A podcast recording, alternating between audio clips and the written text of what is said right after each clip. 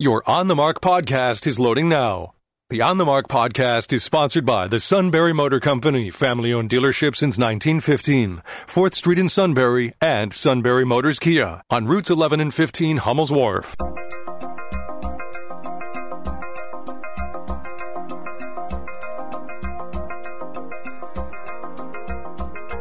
News Radio 1070 WKOK presents On the Mark. It's a chance to voice your opinion on the events that affect life in the Susquehanna Valley.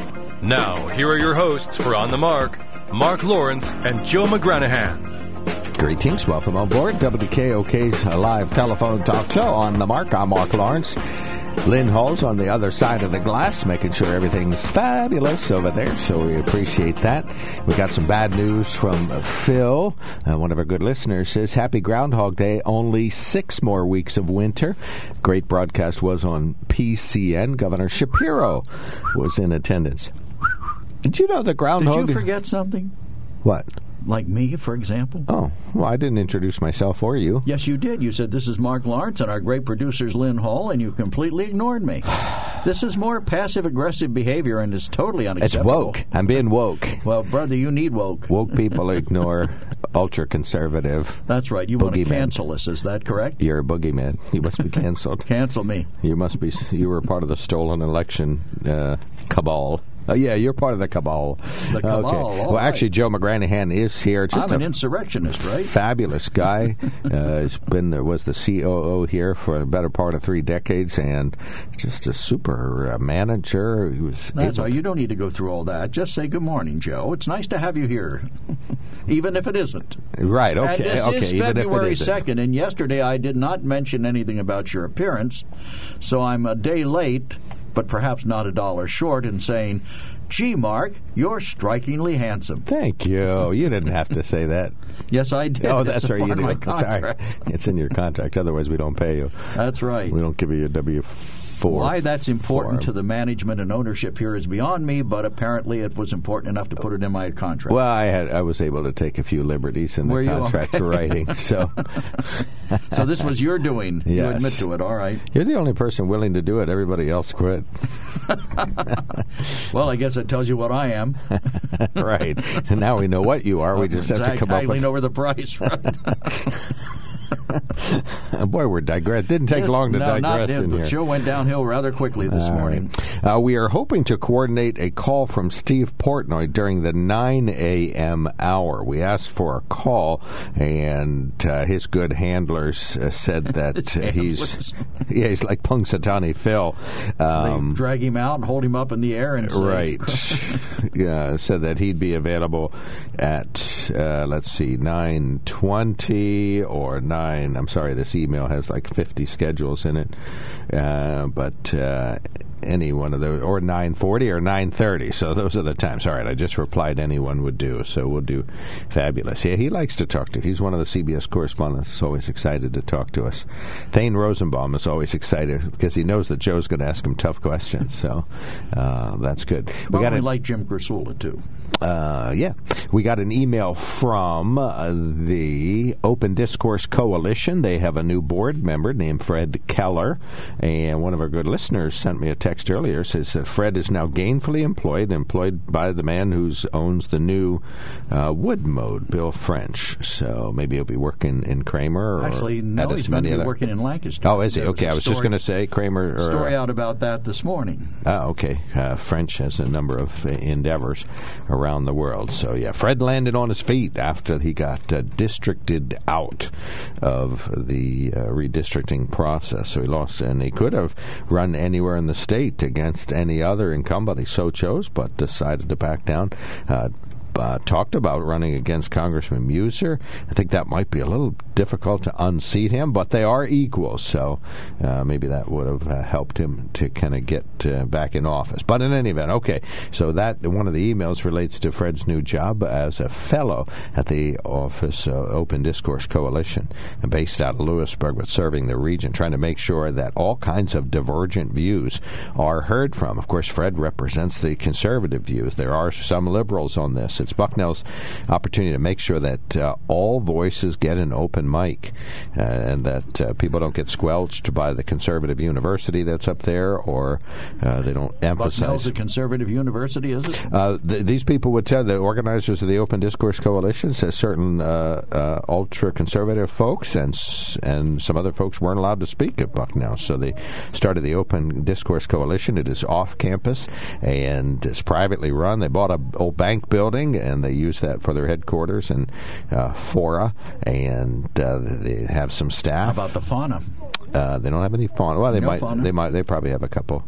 couple of sheep laying around? I, I don't know. they have a deer. A deer, okay. Right, a miniature deer. Okay, so that's that, folks. We got open phones. We would invite you to contact us on the mark is sponsored by the Sunbury Motor Company. So, yeah, please uh, check them out at sunburymotors.com. Our toll free line is gone, but we have a regular line here 570 743 9565. That's 570 743 9565. You can email us at onthemark at wkok.com and text us at 70236. Include the keyword OTM. In uh, many cases, we we ask you to keep your uh, references to less than 150 characters, so we don't want anybody to get to lose some of the content from their message. So you got 150 characters and put the keyword OTM in there if you wish to uh, text us. We hope to hear from Steve Portnoy as our hour progresses, so we will keep you posted uh, about that. Uh, let's see what else I want to tell you. Joe McGranahan is here, super Right, we've- conservative. We've gone Papa. over that. We've plowed that field, so we don't need to go back over it again. But you know, there's big stuff, big news going on around the world today. I mean, yesterday we had the uh, terrible, uh, tragic funeral for a young man killed by the police and um, Mm-hmm. in. Memphis, Tennessee. So I noticed the uh, Al Sharpton was there, uh, giving the eulogy. He seems to show up every time there's some politically motive uh, involved element to a, a shooting. And the vice president was there, and she was demanding a re uh, reassessment, if you will, of the George Floyd bill that you we talked about here the other day. And uh, you know, we talked about the key provisions of that, and they're trying to get some Republicans to support it now. Do you do you believe that there is a chance for that bill to pass? And does it do anything useful? Well, banning chokeholds might be something. You know, it's hard to say. We, But neither of these people died of chokeholds. Right. I'm not saying that it would have helped in these particular cases. I think the limited immunity is uh, probably the sticking point because uh, you can't. It would make a police officer um, protected from civil liability if they're performing their duties.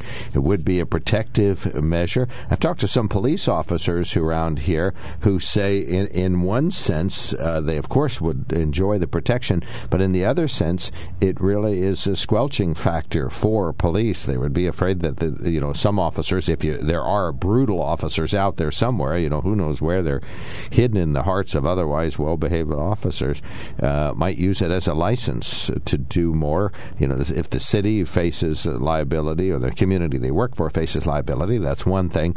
But for them to face personal liability afterward is uh, something else entirely. And so, um, you know, a lot, it of, a lot of police officers favor that. It doesn't eliminate it; it, it limits it Right. to their their ability to claim that.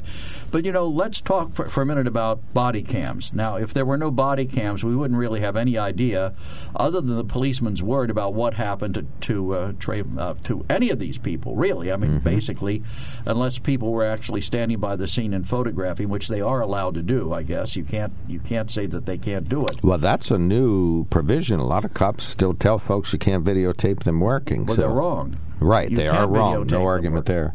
But you know, if a cop comes up to you and says you can't videotape me working, you know, the impression is that you'll be arrested if you, you know, for on some charge going. or another if you keep going. That's why I like body cameras. I think that they make a great deal of sense. I think they protect the municipality or the sponsoring agency of the police department. I think they serve as a check against. They should serve as a kind of check against what happened in Memphis. Although apparently in this case they didn't. Mm-hmm. You know, and ironically, these police officers, not in addition to everything else, apparently lied about what the what they what was going on, and their video, their own video uh, tape, if you will, uh, showed that they were Mm-hmm. You know, so what sense does that make to have a body camera on and then think that it will show something what you say happened as opposed to what really happened? Yeah, I don't know. It's kind of a disregard, almost like a suspension of reality for them when they once they got into the uh, you know really the heavy beating portion of that. It became obvious that uh, they were uh, not paying attention to the fact that they were being recorded by their own cameras, let alone the neighborhood cameras that existed there. That neighborhood camera captured uh, the clearest picture of the beating. It's you know the really the most severe, camera, yeah. right? So um, just a, a, lack of awareness of that, or or no longer worrying about it, thinking that uh, you know that punishment they were meting out. But you're right; the officers lied when they said that uh, you know they summoned paramedics because he was suffering shortness of breath. Well, from the pepper spraying, I believe they listed that as the cause. So um, probably had more to do with the beating he took. Well, exactly, and I think the paramedics thought the guy was just stunned and then uh, didn't require medical treatment, so they didn't render aid. You but, know, uh, nor did they help him from anything that would relate to his trouble breathing or the pepper this, spray. When I brought this up, I don't think the George Floyd bill mm-hmm. would have solved this problem. No, but I think it's if if you know remember what one of the police said in I don't remember the weekend show it was it might have been on NPR that uh, police really require years of trainings if you really want them to de-escalate and to be able to do what we're asking them to do. So would the George Floyd bill in, whether it, get it negotiated to the point where it can get through? Uh, would it start to establish this mentality that more and more training is necessary and helpful? Local communities probably can't really afford tons and tons of training. It's already an expensive no, endeavor for aren't them. Aren't there some quick fixes? For example, um, here's one that I thought of: the senior officer involved is always in charge. You know, right that, supervision. Right, that, that, that there is a definite responsibility. If you're the senior officer on the scene, you are responsible for what happens there. Okay. And you know you and you agree when you sign on that you are totally responsible. And that's already a policy in most communities. Right. Well, but there wasn't apparently there wasn't like a corporal or a sergeant here. There was a detective. So in theory, the detective would have been the person in charge because or if you go through longevity. Yeah, but you know you might have been hired as a detective. They all seem to be aware of the seniority system in, in police departments. You know how long, for example, in the military, if there are two major generals, which one makes the decision? Well, the one who's been the major general the longest makes the decision. You okay. know, so they they have that kind of hierarchy in place. So why not codify it? Make them ultimately responsible for the action and any call. I mean, that, that's the case if a two man police car. One's a trainee and one's an, uh, an experienced officer. The experienced officer's in charge. I still think the worst thing I saw there was that no one took command. No one said, "This has got to stop. This is yeah, wrong." it was just like a gang of teenagers you know, where, or something. Where somebody could have said, "Stop." Mm-hmm. And if he didn't, I mean, I would think that the worst punishment should go to the senior officer who did nothing. But now what bothers me is they're they're scouring the videotape and they've they've dug up other officers, including some who were not at the scene. They've dug up uh, paramedics who maybe weren't exactly involved. I mean, they're trying to find everybody who was even tangentially involved in this and they're trying to punish them. I, I don't know that that makes a lot of sense. Well, if they knew what had happened, to this the size of the spectacle that had happened, and the you know the depth of the crime that had occurred, and did nothing or did too little or didn't follow procedures, you know, procedures are pretty clear for a lot of these officers. Sure, they so are, if uh, and they should be. If you didn't follow something and you were supposed to, whether an EMT or a fire department employee or a police officer, then you would suffer whatever the uh, regulations call for there. Well, All that right. would be one thing I think that would actually work, making somebody accountable, completely accountable for the actions of the others. And maybe certain calls should have an, automatically a, a sergeant or higher assigned to it. You know, the minute they said that this guy uh, was driving recklessly, that they they stopped him and he didn't comply, they were on the phone, they were on the radio talking about that. Somebody should have immediately said, I'm on my way. I'm going to take charge. Right. We invite you to call and comment on this. We're talking about uh, the Tyre Nichols funeral and the uh, infractions of the regulations, uh, national and local, that occurred there. What's your view on this topic? A lack of uh, sergeant supervision appeared to be the case at that scene. 570 743 9565. That's 570 743 WKOK. You can email us at onthemark at WKOK.com and text us at 70236. Include the keyword OTM. When car repairs get difficult, Well, I, I just don't know. Um, me neither. we get good. Sunbury Motors. More than quality new and used cars, Sunbury Motors specializes in complicated auto repair diagnosis. They can handle intricate repairs and even complete auto body with service open Monday through Friday, 7 till 4. And Sunbury Motors has made simple repairs easy. Maintaining your vehicle is necessary. Finding the time to do it is difficult. Welcome to Sunbury Motors Quick Lane. Open 7 till 4 Monday through Friday. Just walk in or call ahead. Relax in their remodeled waiting room with Wi-Fi, beverages, and snacks. While Sunbury Motors factory trained techs take care of your oil change, tire alignments, brakes, and inspections. Quick Lane 6:30 to 6 Monday through Friday, Saturday 6:30 till 2. Sunbury Motors Ford and Hyundai, North 4th Street, Sunbury, and Sunbury Motors Kia, routes 11 and 15 in Hummel's Wharf. We take the hmm. Hmm. out of auto repair. Welcome back to the WKOK Live Telephone Talk Show on the Mark. I'm Mark Lawrence. Joe is here. We got uh, callers lined up. Stan, you're on the mark. We started out talking about the George Floyd bill in Washington, D.C., and the funeral of uh, Tyre Nichols. What's your view on these topics? Well, we just need to get rid of white racism and supremacy out of the police force. Or just brutality in general? Well, yeah, I mean, just you know, get rid of get rid of the white supremacists. You know, that wouldn't have happened down there if the white supremacists had all been removed from the police force, right? Mm-hmm. Well, there are those who believe that white supremacy played a part in this because the black officers wouldn't have been misbehaving if it weren't for white supremacy. Hmm. That seems to be what the MSN that's the MSNBC line in any event. But Van, Van Jones on CNN, I think, is the first one that postulated that theory. Could be. Yeah, you know, so yeah, yeah. I, I did see, you know, the, the first the five officers that did the beatdown and the killing, they were all black. But I did hear that they fired or put on suspension. I'm not sure which. Another one or two officers, and one of those was white, but I'm not even sure he was on the scene. Yes, he was on the scene at first. He was one. He was the officer that fired the taser, but then he Okay. was not on the scene when they fought, when the other black officers beat the guy half to death. Okay. Now I, I still I still haven't seen. You know, the original uh, reason they supposedly pulled the guy over was reckless driving, right? Right? Yeah, but and there was reports later that they backed that backed off that said there was no reckless driving because the car cams didn't support that. Am I correct on that, or did I hear wrong? Yeah, I didn't hear anything about the traffic stop itself. Um, yeah, well, don't it was supposed to be uh, reckless driving, but there was nothing on the video that indicated that he was recklessly driving. So, Okay, so so when they did get him stopped, I did see part of the video there where they drug him out of the car. right. Now, I'm not sure. Did did it? Was there any audio of what uh, made that happen? Did the guy back talk him, say no, screw you? I didn't do nothing. Was there? Was that? I, Well, we I ha- don't we- know if I heard that. I, I don't think anybody heard that because apparently they walked up to the car and drug him out. I mean, there was no apparently no interaction before that, other than whatever it was that made them stop him in the first place. Yeah, you're left to assume what you can, you know, and that he must have had some interaction. Maybe said, "Why are you stopping me?" or, you know, said, "I'm just trying to get home," which it would be his phrase later.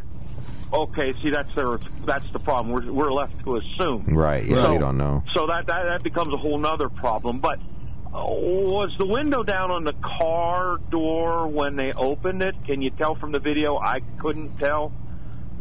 Yeah, you I know, don't know. normally if a cop pulls up on me and he gets out of the car and comes up, my window's down, correct? Because I want to know what what I did wrong. Usually I know what I did wrong. Usually it's a little he- heavy on the on the gas pedal. Right. But uh, Mm-hmm. you know, so was the window down? I don't know if I could tell by looking at when they opened the door. You alpha males in your speeding, I'll tell you. This yeah, is yeah, crazy. yeah, yeah. You know, you know. I, but I admit it. I know when I when when I'm speeding, I know I'm speeding, and generally I see the red lights. Oh crap! And I pull right over and stop and wait for them. Right, and Joe, Because I know what I was doing. Joe's the opposite. He he gets his lawyer and t- tells the officer, "How did you time me?" and all this stuff. Yeah. So so we don't know exactly what started the whole thing, other than what we were initially told, and then we're told that's not what started it. So what would cause somebody, anybody, let alone a cop, to pull a driver out of his vehicle and start beating on him?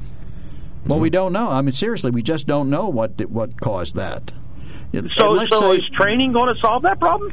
Well, if his reckless driving, the only thing I could think of, the only possible, and it's not a justification, the only possible motive at all would be if his reckless driving endangered somebody to the extent that the officers became enraged by it.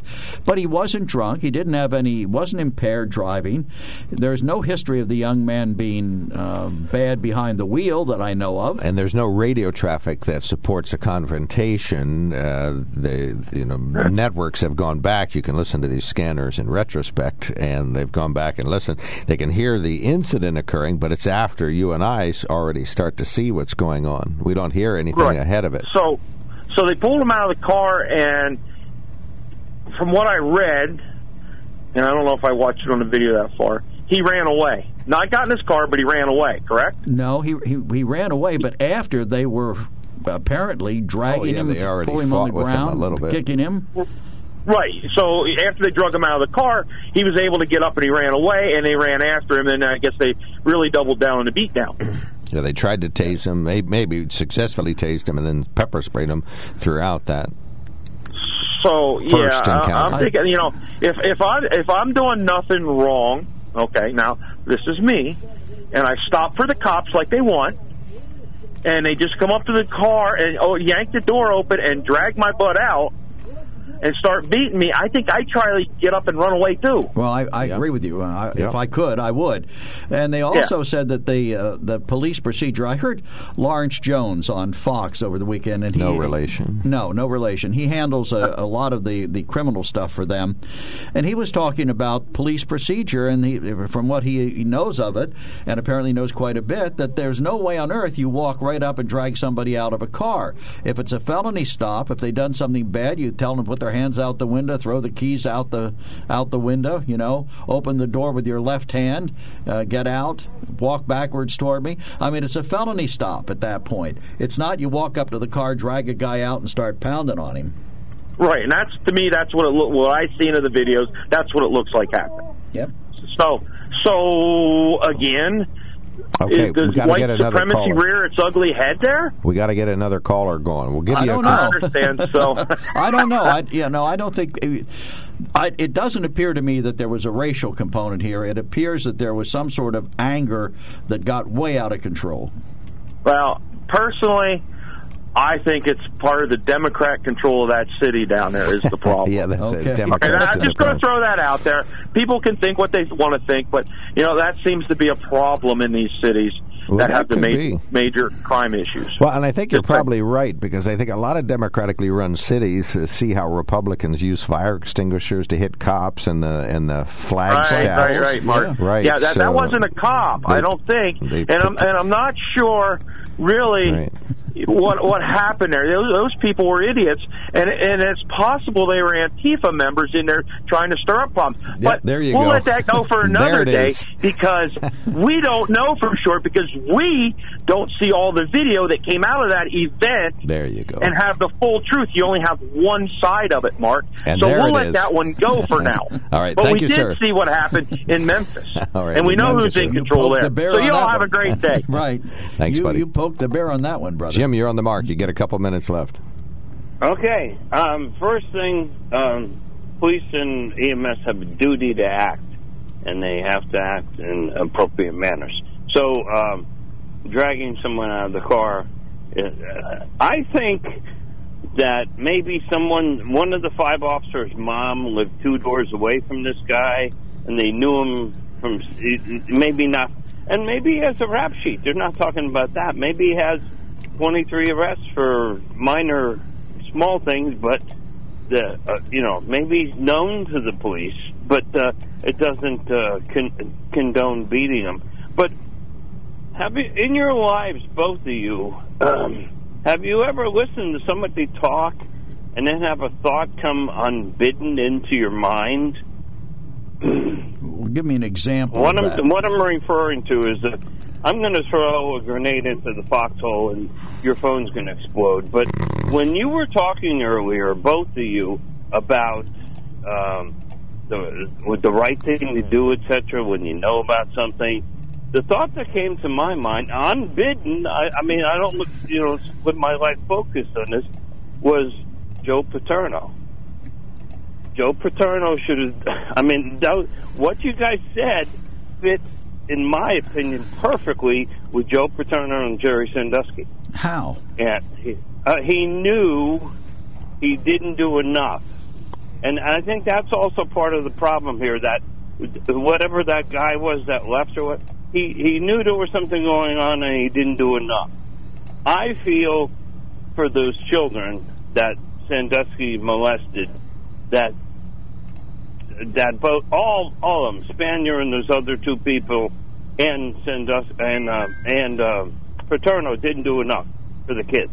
That's my opinion, and that's my grenade for the day. Have a good day. All right, it's going gotcha. Thank you so much. All right, Dale, you get a minute. I know you get 30 I- seconds. Yeah, I just wanted to say, you know, that that film that was released, that was intentional for a reason, because media tends to manipulate outcomes. So most of your most of your Fox Fox News watchers, they didn't do nothing. So now it's the Democrats' time to do something. Dale, call back after the news Yeah, if you want to absolutely. finish. Yep. Good comment, and we'll hear the rest of it later. Good morning, everyone. You are listening to News Radio 1070 WKOK Sunbury, Sunbury Motor Company, sponsor of On the Mark. Uh, CBS News is next. We'll have Stephen Portnoy at 920. You're listening to WKOK Sunbury.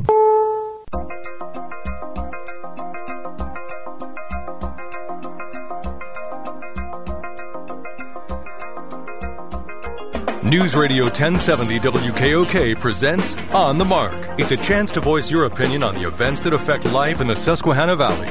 Now, here are your hosts for On the Mark, Mark Lawrence and Joe McGranahan.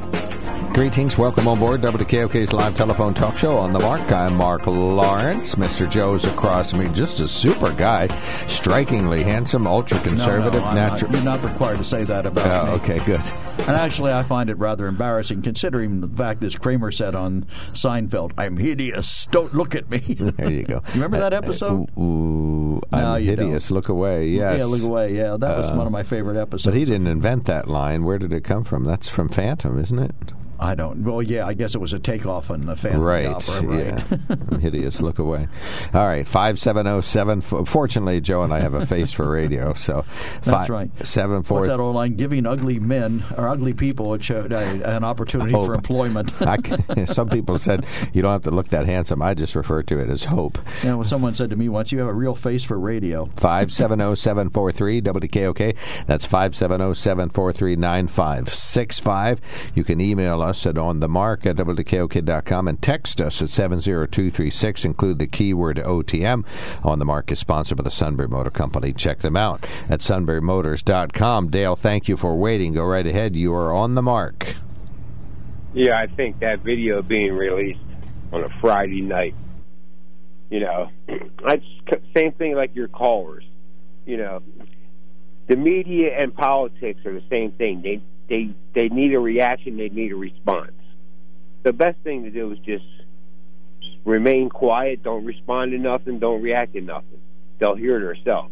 You know, that's what keeps the wheels rolling. I mean, there's a lot of people that are not intelligent to realize that's how the game is played. Same thing with voting.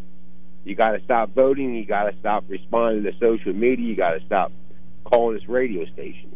You need to help yourselves. I think you people are real sick. Dale, you're just you're violating your own principles. You called this radio station.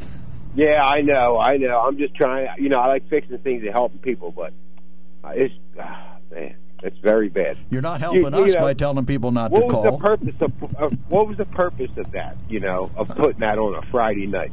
You know, it was to see if Fox News listeners would respond, and now they didn't. Now it's now it's the other stations uh, people had to respond. I think the You know, judge did it because he wanted to see the Sunday morning talk shows on TV scramble. I just wanted to know who's worse, the United States media or United States government, because I think we're going like we're we're like uh, right now like the Mexican drug cartels, the way they run operations. It's very sick. And then you have people who respond and react to it. That's like pigeons. You gotta Oh, be- we're back to the you know, birds. If I throw Back to the seeds birds. down, you start pecking at it. You got to. People need to step up, man. There's a lot of life to live. God gave you life. You got a lot of life to live. Get out of there. You're in a hole. Your head's in the sand. Get out of there. Stop voting. Jeez, it's like pigeons six, are heads in the sand, six don't call the radio station. You got to stop voting. I mean, really, stop What? Stop reacting. That's it. You have I to mean, vote. hey, that's how you guys make your business. I understand that. I understand that, but you know, like I said, you hey, there's just people waiting for every piece of news. I, I I, I know people like that. All they do is talk about news. Oops, That's what we do here. See you, Dale. We got to go. I got right, to. I got to talk about the news. Right, you got to give the news. Right. All right. You're a pigeon. You know that. You're a pigeon. Right.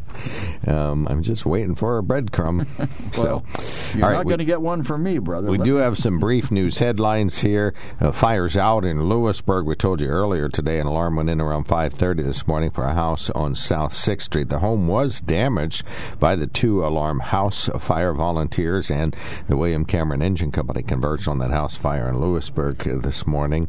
That happened at around 5:20 this morning when the first alarm came in.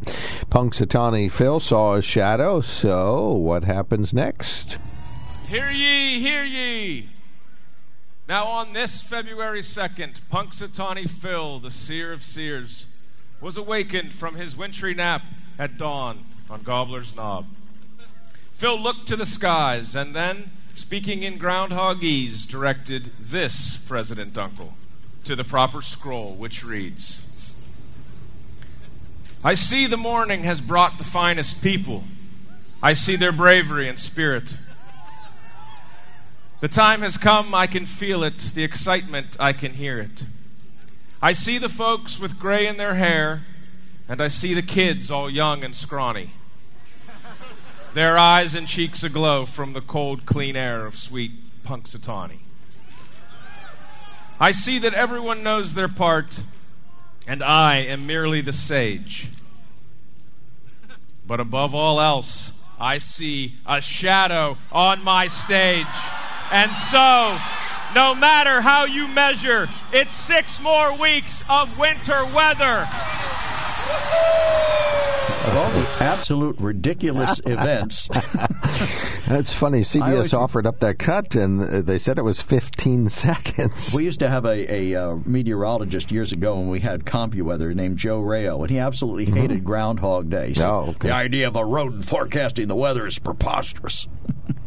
well, the funny thing is that um, the groundhog is uh, some either AccuWeather or somebody did a, a forecast uh, or looked at all his predictions and then went backwards at what actually happened, whether we had an early spring or not.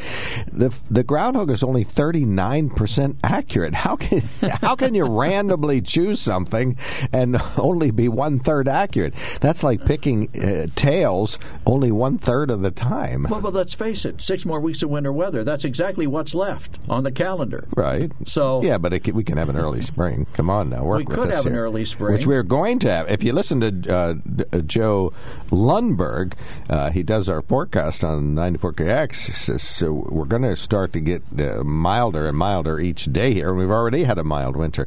We got a 36-hour cold snap starting Friday afternoon, but then uh, we're going to warm up again on Sunday. All right. the rest of the headlines: the numbers continue going down for COVID-19 cases and hospitalizations in Pennsylvania, but the number of deaths reported statewide continues continues high. 158 new deaths in the past week. That's 78 fewer than the week before. Two deaths were reported in Northumberland County. The rest of the COVID 19 trends are creeping downward. So that's the good news. COVID 19 cases locally on the way down as well. AP reporting that man, a serial killer, Harold Holman III, pleaded guilty in Michigan to his latest opportunity to be in court to admit to a killing. This was a killing that had occurred in 2005 of a young woman. He's also admitted to the deaths of a woman in Bloomsburg and one in McClure. The Sheetz convenience store chain came under fire recently for a smile policy, and they've decided to do away with it. WTAJ reported the policy in the handbook related to dental hygiene of their employees, saying from now on, all applicants with obvious, missing, broken, or badly discolored teeth unrelated to a disability are not qualified for employment with Sheetz. Business Insider First reported that the report also continued on that current employees have 90 days to resolve any dental issues that shows they have obviously missing, broken, or badly discolored teeth not related to a disability. But now the executive vice president of people and culture at Sheetz said in a statement to WTAJ they now agree with the employees and the policy will be discontinued effective immediately. So all the people with the missing teeth that suddenly had to get false teeth there are grandfathered in. They can keep their missing teeth so to speak. okay, well, their eye is obviously on the sparrow here. Uh, yeah, something's happening. Okay, House Speaker Kevin McCarthy left his hour long face to face meeting with President Biden optimistic they'll find a compromise to raise the debt ceiling. CBS's Nicole D'Antonio has the latest from the White House. Democrats say it's hard to give much weight to negotiations at this stage since Republicans have yet to lay out exactly how much and what they want to cut. For days, Speaker McCarthy has heralded this sit down as some kind of major win in his debt ceiling talks. But Speaker McCarthy is forgetting something obvious to everyone else. If you don't have a plan, you can't seriously pretend you're having any real negotiation. McCarthy said he's not going to release what he called his big plan to the media right now. All right. Uh, now we're going to go to Mike, and we have five minutes until Stephen Portnoy is on the line. Eric, I hate to do this, but we're going to have to ask you to call back after Stephen Portnoy. He's coming up at nine twenty this morning. So we'll start out with Mike. Mike, hello, sir. Please go right ahead. Actually, this is Eric. Oop, I hit Mike the wrong talk? one. Yep, there you go. So hold on, buddy. Sorry about that. Yeah, there we go. My, there's Mike. Thank you, sir. Yeah, pushed the wrong button, button yep. huh? Yep, he did. Yep. Good thing we didn't have a meltdown. Anyway, uh, I watched the Groundhog Day today, and our uh, governor was there, as was Miss or no Miss Pennsylvania. And if I would have known both those folks were going to be there, I may have drove out myself and got in the front row so I could see them up close and personal. But I didn't know. So anyway, uh, I'm actually walking real fast right now, so excuse me if I'm breathing a little hard. Uh, I heard a friend tell me uh, I mean, he didn't say I was a Trump pansy this morning, but he said I was out of touch with reality. So I guess Trump pansy and out of touch with reality uh, go together. And the reason for that was I told him that illegal aliens steal your vote. And he promptly told me that illegal aliens can't vote, which is wrong. Uh, there's about 12 uh, cities and municipalities in this uh, country already that allow illegals to vote. But more importantly than that, a recent study shows that Pennsylvania would not have lost a congressional, uh, you know, federal office, uh, a House seat, if they did not count illegal aliens in California. California only lost one, and they should have, by the by this analysis, should have lost three. And if they would have lost the three, we would not have lost an electoral vote. Mm. So the Pennsylvania people lost an electoral vote because of illegal aliens. So to say that I'm out of touch with reality because I claim that illegal aliens do not, or that they steal your vote, that's just false, okay? And now our government has gone even further. I guess it's Haiti, Cuba, I think the DR, and one other country. All they have to do is tap on their phone on this app that the federal government has put out, and they don't have to claim asylum. And when they make it to our border and cross it, the government allows them in and paroles them and allows them just to go on their merry way, just walk in. And to me, number one, that's wrong. And number two, who is that hurting? Number one, it's hurting the taxpayers, and number two, it's hurting the people on the lowest rung of the economic ladder, because they're the ones that are going to uh, have the illegals competing for their jobs at the lowest pay level, and it's going to be hurting them the most. So the people that Democrats claim that they care the most about are actually hurting them by allowing millions of illegals to cross our border. So I want to know what is what is the desire? What's what's the rationale? Uh, is the Democrats, and I don't really listen to the Democrats that much, but are they ever uh, articulating why they are uh, supporting this uh, effort to bring millions of people in across our southern border? Can you guys answer that? Nope. Mm, No can do, but we'll take it up at a later date. Call back, Mike. We got to hit the road. Interesting point. Thanks, Mike. Yeah, thank you. Well, and I think uh, you know our immigration policy is uh, pretty bleak across the board. There's no ar- uh, argument about that. And our Oh, you might policies, get an argument. You know, you never know. our policies and our enforcement are bleak. But with that, uh, we do, are not requiring our good guest right now to talk about that particular s- topic. Stephen Portnoy, CBS News correspondent, is on the line. Good morning, Steve. Thanks for calling in. Good Morning, Steve.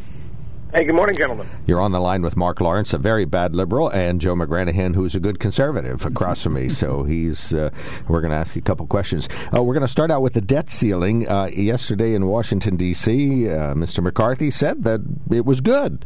What are you hearing that was discussed, was on the table, and, and possible outcomes? Well, not a lot of specifics, but generally speaking, uh, both sides are saying it was a productive meeting. Uh, the president this morning was at the National Prayer Breakfast here in Washington about an hour ago and said uh, he, he echoed the speaker and said it was a good meeting. And the president said that uh, after 50 years in Washington, he uh, is urging Republicans and Democrats to uh, find common ground and show one another respect. And he said that that's what he and Kevin, Kevin McCarthy, are going to do, not a joke says the president. Yesterday's meeting was focused on this question of raising the or suspending the national debt limit. That's the statutory cap on the Treasury's borrowing authority uh, that allows the U.S. government to continue to do what it's been doing for quite a long time, which is spending more money than it takes in in taxes.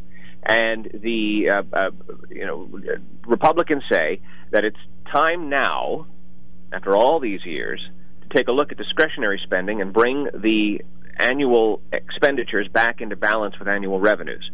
And uh, Speaker McCarthy said yesterday that the, the debt is simply too high. A reporter pointed out that uh, a significant portion of the current debt was accumulated during the presidency of Donald Trump.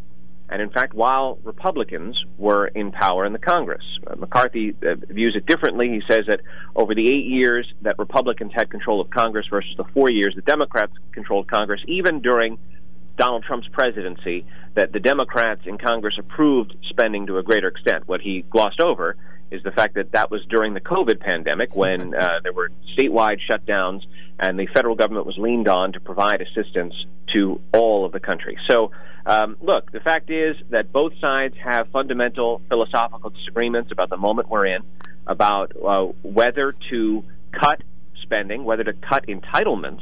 And that's something that the White House says that Republicans want to do, even though the Republican leader, Kevin McCarthy, insists that's not what they want to do. And um, yesterday's meeting was the first of what we expect to be many conversations. And that was the one agreement yesterday that was announced. Both sides agreed to keep talking. Steve, the uh, president has said he wants a clean bill to raise the debt ceiling, while uh, McCarthy says he wants to tie it to spending cuts. I don't see how they can characterize their meeting as being productive when they still are so far apart on key issues. Well, I think that's fair. I think that uh, you know nothing happens in Washington without uh, uh, the first meeting. And yesterday was the first meeting of the president and the new Speaker of the House. And while they haven't reached an agreement yet, what McCarthy did say is he's optimistic that an agreement will be reached. He said that it's his hope to have a two-year uh, spending framework agreed upon, which would essentially be an agreement in principle for the next for this fiscal year for for the coming fiscal year and the one after that uh, to uh, set government spending, the agency spending at a certain level. But that takes a lot of uh, work to, to achieve. And the Speaker of the House is representing a small majority in the House of Representatives. And one reporter asked him yesterday whether he would have the votes for anything he agreed to. And he didn't want to get into that question. He essentially dodged it. Um, the White House, you're right, is insisting on a clean debt ceiling extension, uh, you know, raise, suspension, whatever you want to call it, to avoid the first ever U.S. government default, which could happen as early as June, uh, if not sooner, depending on how uh, able the Treasury Department is to, to move money around in various accounts to continue meeting obligations to bondholders and to senior citizens who receive Social Security checks and uh, Medicare providers who receive Medicare and Medicaid checks. So there are uh, a lot of uh, moving parts here, but the fact is that uh, this at the, at the end of the first meeting, the answer wasn't uh, this is the end of the discussion. In fact, just the opposite. It's just the beginning. It's kind of like a kabuki dance, though. I mean, there, there is no logical reason to have this debt ceiling except to hold Congress responsible for reporting the American people that we're spending a lot more money or we're adding more money to the national debt. Why not just eliminate it? Any feeling that that's something they should consider down there? You know, it's a really interesting question because the Treasury Secretary, Janet Yellen, has, has made that point, and she has said that it's time to do away with this artificial statutory cap on borrowing when Congress has already appropriated these funds and agreed to spend beyond uh, each year's revenues. And we have accumulated this $31.5 trillion debt, which continues to increase with no end in sight. Why do we, subsequent to that or alongside it, have this artificial cap on our borrowing authority? You know who uh, disagrees with her? President Biden who when asked a few months ago whether he agreed with the Treasury Secretary's position on that, he said no, it would be irresponsible. It's hard to square that because uh, you know it, it, it's hard to explain it, but the, the debt limit has been in place for a hundred years. It was initially imposed by Congress in the aftermath or in the midst of World War One as a means of funding the, uh, the the war, and it has since, and certainly in the last several decades, been used as a way to kind of sort of bring to the fore some of these fundamental disagreements that the two parties have over spending. And while you know it's important, and, and I appreciate why it's so complicated because Washington budgetary politics are as as important and as convoluted as any. But you have to separate the big picture mandatory spending we call it in Washington, which are things such as Medicare and Social Security, where the government has promised years into the future that it's going to uh, pay out certain amounts of money and the annual appropriations that are called discretionary spending, which uh, are administered essentially by the federal government agencies in the executive branch. And that includes the Defense Department, as well as um, you know, Health and Human Services, and, and a whole bunch of other, uh, the Transportation Department, and a whole bunch of other uh, government agencies that spend the money out of various accounts. And the point is, Republicans say that they, they believe that there's some waste and abuse and fraud, whatever you want to call it, within those agency budgets. And they want to chip away at the agency spending, not the big picture stuff. They insist that they don't want to cut Medicare and Social Security. The White House says essentially that Republicans are trying to talk out of both sides of their mouth on this. That if you listen to what they've said in the past, they have talked about reducing spending on Social Security and Medicare, even if they're not saying now that that's what they want to do. Long story short, if the two sides don't meet in the middle, there's the potential for a U.S. government default and later in the year, in September, the possibility of a government shutdown where agencies aren't funded. So um, the, the hope and expectation here, frankly, is that some sort of agreement will be reached. We're just at the beginning of it. You're absolutely right to note that there's no middle ground yet, but there's talk of the two sides meeting in the middle. Once an agreement is reached, if one is to be reached by the leadership, then the hard part comes getting the Republican rank and file in the House and also the Senate on board with any agreement that Kevin McCarthy might wind up striking with the president. Who has the public on their side? I don't want uh, Joe's a Glongzillion here. I don't want his 401s to crash, so we don't want a default. But at the same time, uh, I do want some spending cuts. Uh, we want. Uh, it seems logical that the public would want us to balance the budget. Does the president have the public on his side under this con- during this conversation? I think that the issue is so nuanced that there's really it's difficult to assess the public's view of this. I think, and I don't, I don't mean to suggest that uh, you know it's not possible to poll the question. I think it is. If you were to ask Americans, you know, do we spend too much? I think that you'd, you'd find, or, or, or is the debt too high, or something, uh, you know, a pretty basic notion. I think you'd find basic support for the philosophy. But when you get to the nitty gritty, you know, what is it you'd like to cut? Well, some Republicans think we ought to cut our support for Ukraine. Is that a popular notion? Uh, maybe it is amongst you know certain people in the country, but the president disagrees with that fundamentally, and so do most Democrats. Yes or no? Uh, oh, please go ahead. Right. So then you have uh, questions such as, uh, all right, what's another thing you could cut? Well, what about uh, support to uh, needy families? Well, you know that that might poll well, but then again, you're never going to get Democrats on board for that. Uh, the, the president wants to forgive student loan debt through his emergency measures here Uh, that's not something uh, uh, for Congress, but Republicans say that it, it actually has an impact on the deficit because that was revenue that the government was counting on in, in current law. So, you know, what, in the broad broadest possible sense, sure, it's it makes perfect sense to say that there should be spending reductions. But I would expect, come March 9th, that's five weeks from today, when the president's expected to release his budget, I would expect him to propose an increase in discretionary spending, not a reduction. And uh, that doesn't get us any closer to any kind of agreement. Yes or no question Do Republicans really want to cut Social Security and Medicare? Well, it depends on what's, you know, this is again where you get into Washington uh, gobbledygook, but what's a cut, right? Um, I think that no matter what changes Republicans are, sta- are, are going to propose, they're going to face opposition from Democrats.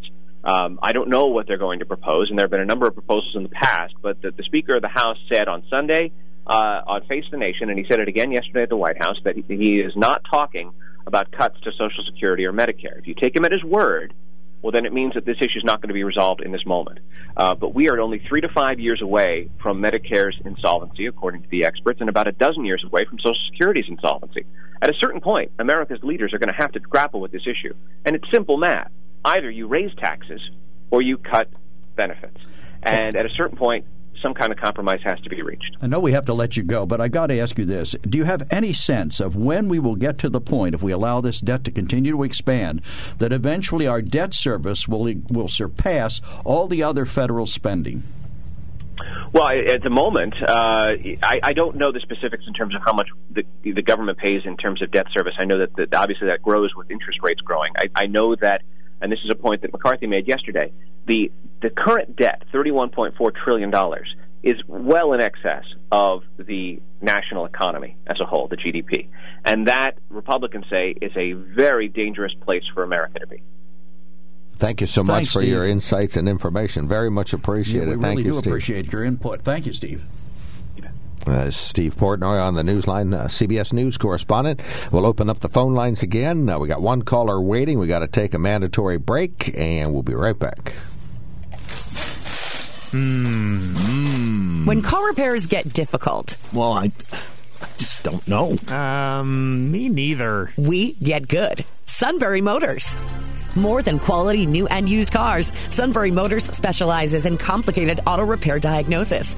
They can handle intricate repairs and even complete auto body with service open Monday through Friday, 7 till 4. And Sunbury Motors has made simple repairs easy. Maintaining your vehicle is necessary. Finding the time to do it is difficult. Welcome to Sunbury Motors Quick Lane. Open 7 till 4 Monday through Friday. Just walk in or call ahead. Relax in their remodeled waiting room with Wi-Fi, beverages, and snacks. While Sunbury Motors factory trained techs take care of your oil change, tire alignments, brakes, and inspections. Quick Lane 6:30 to 6 Monday through Friday, Saturday 6:30 till 2. Sunbury Motors Ford and Hyundai, North 4th Street, Sunbury, and Sunbury Motors Kia, routes 11 and 15 in Hummel's Wharf. We take the Hmm. out of auto repair.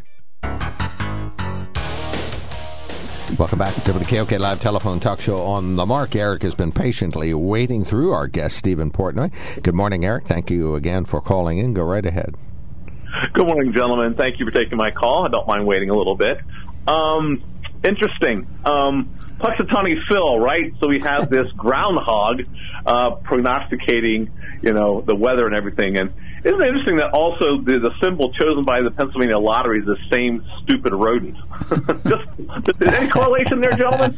I don't know, but I have a groundhog that occasionally lives under my shed in the backyard, and I've asked him what the weather's going to be, and he never answers. Well, he's probably uh, he's probably a Democrat, right? it may well be. You're not going to get a clear answer from him, are you, are you Joe? Well, that's why he lives outside. Otherwise, he'd have a nice place. That's true. No, He'd, I he'd live in, he'd move just, into the uh, house. I think it's interesting. Um, so in the in the headlines in the Daily Item today, it said that uh, Fred Keller, thank goodness, has found a job. Did you see that? yes, I did read that story. I didn't see it, but I've heard about it. In Lancaster. Well, and he also it was it was also announced yesterday that he is now a fellow with the Open Discourse Coalition, that great uh, open mic opportunity for uh, smart folks to do good conversations with each other up in Lewisburg.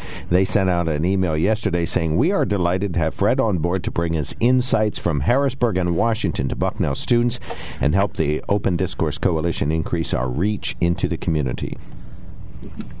Uh, frankly, I think uh, Fred stepped in heavily with uh, who he backed, with uh, all uh, former President Trump's uh, rhetoric and so forth, and as a result of that, lost his uh, lost his base and now is out of politics. And um, based upon what he did his last couple of years in office, I'm happy to see that. I wish Fred Bass. I have nothing personally against the gentleman. He's, he's apparently he's a good businessman. And my final comment is this: so uh, Mr. French, I guess locally here, is the one who purchased a company in Lancaster and has now hired Fred to manage that. I guess he hired Fred formerly at one of his companies, whatever. But also the gentleman who is now running Wood-Mode, what I understand. Right. Oh, owns Wood-Mode, Mr. French. 100% true across the board. Yep. Okay, so so they recently shut down Wood-Mode, right, for three three weeks. I'm assuming that they the, the employees were not paid; they were laid off for three weeks. Oh, while they were unemployed. Yeah.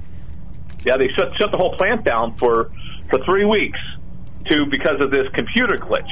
You know, so why why you couldn't continue to produce cabinets and everything? But isn't it interesting? I'll just throw this out there that they were shut down for three weeks. Isn't that really the amount of time you can actually get unemployment benefits without having to seek a job? Well, I think what, what you're missing here and what you haven't brought into the equation is the fact that they apparently had a computer virus that affected them. And that's not something they did deliberately.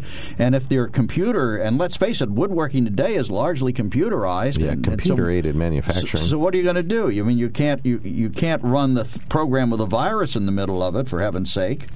You, you can't you can't uh, you can't construct cabinets. You can't, uh, you know, finish cabinets. You can't hand rub the because they're hand rubbed cabinets. You can't do anything. Well, you but can it's do amazing at, at, at three weeks when you know the uh, state will pick up the unemployment benefits for these guys for three weeks. Then he brings them back to work. Interesting.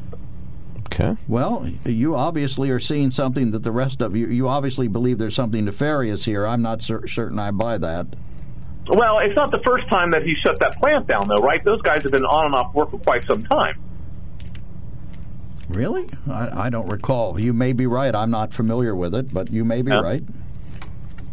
All right, we got you. Thank you so much, Eric. Okay, just just just some thoughts out there. Yep. Thank you. Much appreciated. You you and uh, Stan throw things out there. okay. Uh, Lance, you're on the mark. Thanks for calling in. Last caller before a quickie break. Okay, well, you realize that uh, February 2nd is actually a very uh, serious observed holiday within the Christian community. Groundhog Day. I mean, it's no, you they perverted it. See, this is the purification of Mary. This is when Christ was uh, presented at the temple. This is what they do. It's the uh, feast of the candles. You know, Candlemas Day, they call it. And uh, throughout history, well, they figured it out that well, it's a little lim- limerick here. If Candlemas Day be blue and bright, six more weeks of winter's might. But if Candlemas Day be dull and gray, spring is only days away. And that goes back centuries. So based on that, they come up with this groundhog. This isn't just a, uh, well, a stupid uh, thing that some uh, stupid person come up with. No, it's a I mean, stupid thing a it's really stupid true. person came up with. I mean, come it's on, ridiculous. Yeah, it is. It does have history, especially Pennsylvania Dutch history. These folks brought it over from Europe. Of course, I believe they used hedgehog, hedgehogs where it started, but we don't have those here, so they had to Mm-hmm. switch. I have a squirrel that's pretty good at telling me when it's going to snow. There you have it. Yeah. yeah, you're right. If we have them here, you know for sure what's going to happen. Right. So, well, but I don't think just, uh, I rodents mean- forecasting the weather is something that we ought to put a lot of stock in. Oh no, no. But it's just that it's kind of been um, perverted from what it should have been, which is the festival or the feast of lights. You know, to commemorate a very important thing in the Christian religion. Okay. Okay. Okay. Okay. All right, we got you. Thank you so much, sir. Thank you. All right. We would invite you to call us now. 570-743-WKOK. That's 570-743-9565. I am Mark Lawrence. Mr. Joe McGranahan's across me. Lynn Hall's our fabulous producer. So we appreciate her help and hard work. I want to tell you about our sponsor, and that would be, are you ready for this? The Sunbury Motor Company? Joe, you take all the surprise out of it. Yes, the Sunbury Motor Company. It's a family-owned dealership. And we're talking about different uh, vehicles. We're still on the Hyundai pages that they sent up. Oh, Kia. We're on Kia. Uh, we are going to talk about, uh, we talked about the electric EV6 yesterday. Let's talk about the Kia Forte. Very popular, very well loved by Consumer Reports, and uh, it's a real economy car. It gets gas mileage that averages 35 miles to the gallon and still has what Joe loves, which is rear cross track warning, emergency braking, uh, automatic emergency braking, uh, lane keeping assistance, lane departure warning, forward collision warning, and 34 miles to the gallon overall, which means on the highway from exit to exit, you're going to get about 44 miles to the gallon. And in the dead of winter for short trips and letting the car warm up in the winter, it's going to be 24 miles to the gallon, which is more than most other vehicles get uh, all the time. It's got great climate control. A Kia Forte. It's an economy car. Less than $25,000 for this uh, vehicle. So, you know, you're getting a vehicle, and of course, it's like all the Kias. It is built to last and last and last, and they would just love to super serve you like they do so many other people at the Sunbury Motor Company with a Kia Fortage, uh, Forte. Uh, check it out at Sunbury Motors. Call us now with your opinion on these important topics. Talk to Stephen Portnoy about uh, the uh, debt ceiling conversation that was held yesterday. I don't know why. Maybe it's the eternal optimist in me. I think that this is a good thing that they're talking across the table. Uh, Joe Biden and uh, Speaker Kevin McCarthy were in on that. Uh, earlier, we talked about some of the fallout and police policy changes that are being talked about after the death of Tyre Nichols and the funeral yesterday. What's your view on these topics? Open phones uh, 570 743 WKOK. There's something to be said about a sale with a handshake. A service technician who really knows what he's doing. They can explain it in English what the problem is. There's nothing better than having that friend you could trust in the area. That's Sunbury Motors, where you get selection, knowledgeable salespeople, and prices that fit your budget, and more important, that friend you can trust. Welcome to Sunbury Motors, Kia, Ford, and Hyundai. You could shop other dealers and compare prices, but at Sunbury Motors, you get their lowest price promise. They research the current used vehicle market and guarantee their used car prices are the lowest. If you find a lower price, Sunbury Motors will beat it. Three dealers all in one. See their full new and pre owned inventory at sunburymotors.com. Pick out a vehicle you like and schedule your test drive online. Follow them on Facebook. Sunbury Motors Ford and Hyundai, North 4th Street, Sunbury, and Sunbury Motors Kia, routes 11 and 15 in Hummel's Wharf. All right. Yesterday, the FBI showed up at President Biden's beach house in Delaware with a search warrant, but they say they didn't find any more classified documents. The president already admitted to finding a pile of them uh, at the University of Pennsylvania and uh, right by the string trimmer in his garage. Former President Mike Pence and President Vice Trump. President. Uh, yes, White House said that they were disappointed that the depictions depictions of the house were so widely circulated yesterday. Up to then, reporters had expressed discretion and not shown pictures of the president's home in Sure. Rehoboth. Why should we show his two mansions? Right. So I didn't Anyway, realize. we got three phone callers. Okay, line. yeah, let's get to the callers. Uh, Joe, you're on the mark from Williamsport, PA. Go right ahead. You're go go ahead. Yeah, I was just calling in uh, reference to uh, Eric's last phone call there uh, about Wood-Mode, and uh, but I know somebody close to the situation, and uh, what it was was a form of ransomware, whereas uh, somebody infects your computer system, and uh, you need at times need to pay a certain amount before they'll free that system up. Um, there there wasn't anything sinister on the owner's part, and uh, also uh, everything in those com- cabinet factories these days is computer a- automated. So if that system goes down, that affects everything. And unless you're an Amish cabinet factory, uh, everything's automated. I think just to insinuate that something sinister, uh, I think was pretty irresponsible just to throw it out there and see if it sticks, with really not having any backing behind it. And so that's all I wanted to say about that. Yeah, thank you. Yeah, we're having the same thing right here at WKOK. Uh, CBS News uses the Skyview network for their uh, dissemination of all of their features and everything via satellite, and Skyview ha- had a big hack. And so now we are downloading and airing the newscast by hand, sort of pre satellite. There was a time we had had uh, ultra clear phone lines you would get this information from, but we've abandoned those lines a couple centuries ago, or a couple decades ago ago, and so now we're downloading them by hand. So when you hear the CBS News coming up, uh, it will have been downloaded at about five minutes before the hour by Matt, and it'll be ready to go. So uh, yeah, the computers. If you depend, you live by the computers, You and die by the you computer. temporarily die by them. Thank you, Joe. Thanks Thank for you calling in. Appreciate your call. Yep. Yep. Have a good day. You gentlemen. too, sir. Thank you. Ah, Joseph from Milton, who's a big believer in Groundhog Day. I know this to be true. Good morning, sir. yeah. Yes, I uh, am not. Uh, yeah, speaking of Groundhog Day, that's what I want to talk about.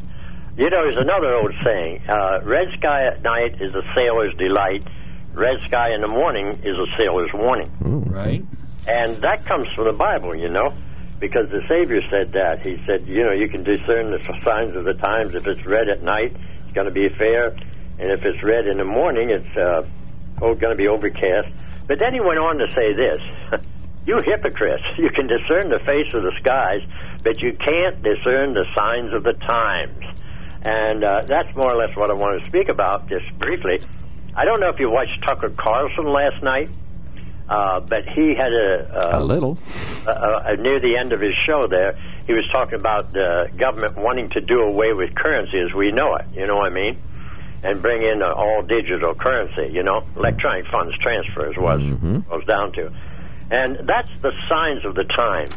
I mean, we have satellites today that they can so accurately, and I'm amazed at what they can do. And they they make very little mistakes, and even telling you how how, what the weather the the the degrees are going to be next uh, in two three days a, ahead of time and and I've checked it out and they they're right on most of the times you know within a, a few degrees you know of what they're predicting and they can really discern the signs of the times today but they have no awareness whatsoever as to the days that they're living in as they didn't back then they didn't know who he was you know what I mean and they killed him you know even his own people did that you know it All was right. the church that killed him by the way back then Okay, Joseph. his day and it's the same thing Where are we headed today. here? Anything related to uh, the debt ceiling or Wood-Mode's computer virus or This is dated. Tyree this is to your eternal future, your eternal existence, one place or another. And this isn't important to you guys. I know. I know you're Christians. I guess that's probably why it's not important to you. All right, we got you. All right, thank you so much, sir. Thank you for calling in. Very much appreciated. Uh, let's see who is next. Uh, Cindy's going to be the last caller before a quickie break. Go right ahead. First of all, I want to say that I'm delighted that the president sat down with Speaker McCarthy. I mean, how do you ever solve a problem if you don't sit down and, I and work on it? I mean, it the, it's ridiculous to suggest that they should not attempt to, a cordiality and a, and a, a collegial relationship and try to get something done. I, I'm amazed. Can you imagine if it caught on? yeah, can you imagine? You know, let's look at what's going on here in Pennsylvania, where the Speaker of the Pennsylvania House said, no, we will have nothing, and shut down government for 60 days. That's what he's done. Is He's that on a what we speaking want? tour. Or no, a listening tour. I'm sorry, listening tour. Oh yeah, I'm gonna. He's gonna listen. Um, but I wanted to say I, I would be happy to take on the task of reducing federal spending. And And how would you do that, Cindy? I can tell you, Joe. First thing I would do is I would cut our appropriation of $5.9 billion to the House and Senate. I would cut it by 10% and tell them to work it out. I think that's a ridiculous amount of money. Uh, there's no doubt when I see all these lunches they give themselves, et cetera, I just think it's obscene. I would immediately, the first thing, good leadership, you cut yourself first. So the 1st thing we should do is cut the spending. I mean the inside spending on the legislature, both both houses, right off the top. Uh, and at the and at the uh, White House, frankly, we should reduce the spending at the White House. You know, you can't get up at a podium and carry on about hungry children in schools, and then have a state dinner where you serve this opulent meal to a bunch of uber wealthy people. I mean, that's just so hypocritical. It just sickens me. But Cindy, we have sent smart people to Washington, but something happens when they get there. Well, they got to eat. and they should get out their wallet and pay for it. It's not my responsibility to feed them. They should be paying for the every place I ever worked, I paid for my meals. With maybe an exceptional moment where they had like nurses day and gave the nurses a free lunch. Cindy, we sent one of the most fiscally minded individuals to Washington, D.C. from Snyder County, and $6 trillion got built up while he was there in the national debt. Six and trillion. he real, and he realized the hopelessness of it and washed his hands. Understand, having been a part of the school district, that it's against their religion. It is against their very core to consider, to reflect on whether or not they could reduce their spending. It's just it's just ridiculous. You know, yesterday they announced they've added an embassy in the Solomon Islands. For the love of Mike. What do we need an embassy? All of this is posturing, you understand, but it's posturing that comes at the expense of the American people. Well, please, I've applied for the job as ambassador to the Solomon Islands. Supposed to be nice there. Joe, I would be careful. There's probably a lot of people who would enthusiastically send you to the. I'm sure there are. yeah, myself included. Goodbye, Joe. Nice to know you. Well, um, you're not I- welcome I to just call think anymore. That's ridiculous. so another thing going to this issue is that I would reduce the number of embassies and whatever satellite offices they have, one per country, one. We have countries where we have four, five, six of these satellite consulates throughout the country. All of this is costing us money. All of it is costing us big dollars. In regions where there are very small, geographically small countries, I would have a group. For example, I would not have an embassy in the Vatican. The, the embassy of Italy can serve the embassy of the Vatican. So mm-hmm. I would do that reduction. I would reduce the military spending. First, no more than one base per country, period. So in Europe, we would make a substantial reduction. And no more foreign bases. No more. You want a new one? You're going to have to cancel, close another one. You know, what they all amount to is a straw in the big milkshake of the American budget that sucks money out of our country and sends it someplace else. All Such those people pessimist. who work at those embassies spend their money there. They're not coming home with that money and spending their money here. So that's a withdrawal from this from our bank account. All those military bases, twenty five thousand people in Germany.